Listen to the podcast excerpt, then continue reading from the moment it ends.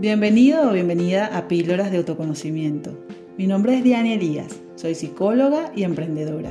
En este espacio vamos a tocar temas que seguramente en algún momento te han rondado por la cabeza y aquí le vamos a encontrar respuestas o soluciones.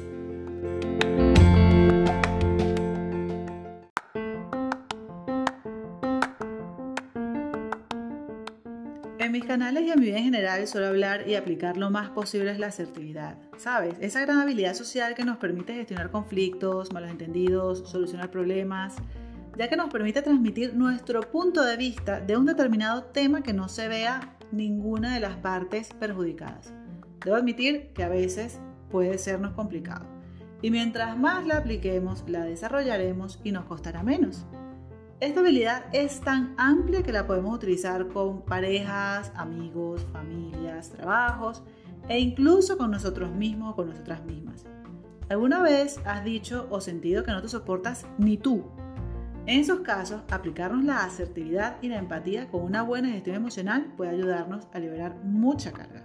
Como sabes, en Autoserendipia nos gusta ayudar a crecer a las personas a nivel profesional o a crear sus propios emprendimientos de una forma personalizada.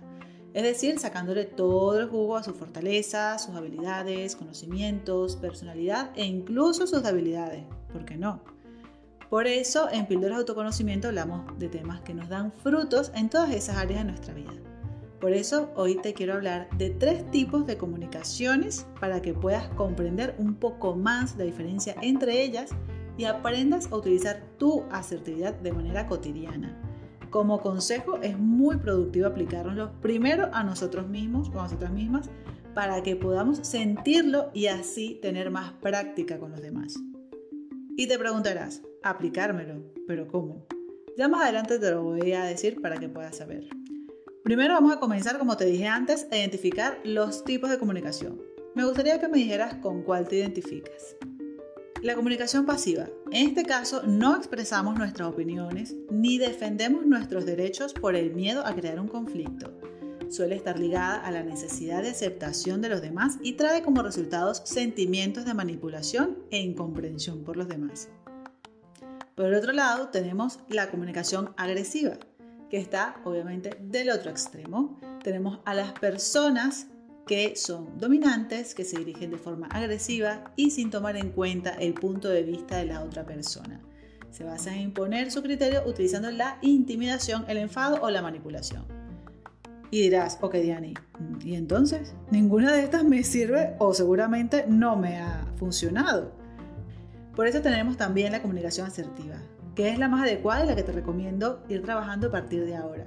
Se diferencia de los anteriores porque podemos expresar nuestros criterios, nuestros puntos de vista, mientras también respetamos a los demás. Es habitual en las personas con autoestima equilibrada y da como resultado una buena interacción entre las partes.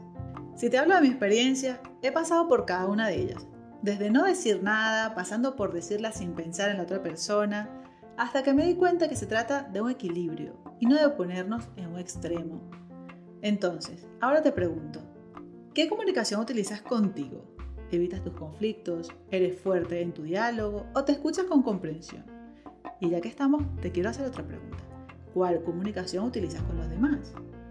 La comunicación asertiva, además de todo lo que te he comentado anteriormente, gestionar conflictos, evitar malos entendidos, etc., nos permite acercarnos más a las personas y conectar mucho mejor con ellas. Por eso te invito a que identifiques el tipo de comunicación que utilices y la gradúes de ser necesario. Pero recuerda, la que tienes contigo mismo, contigo misma y también con los demás.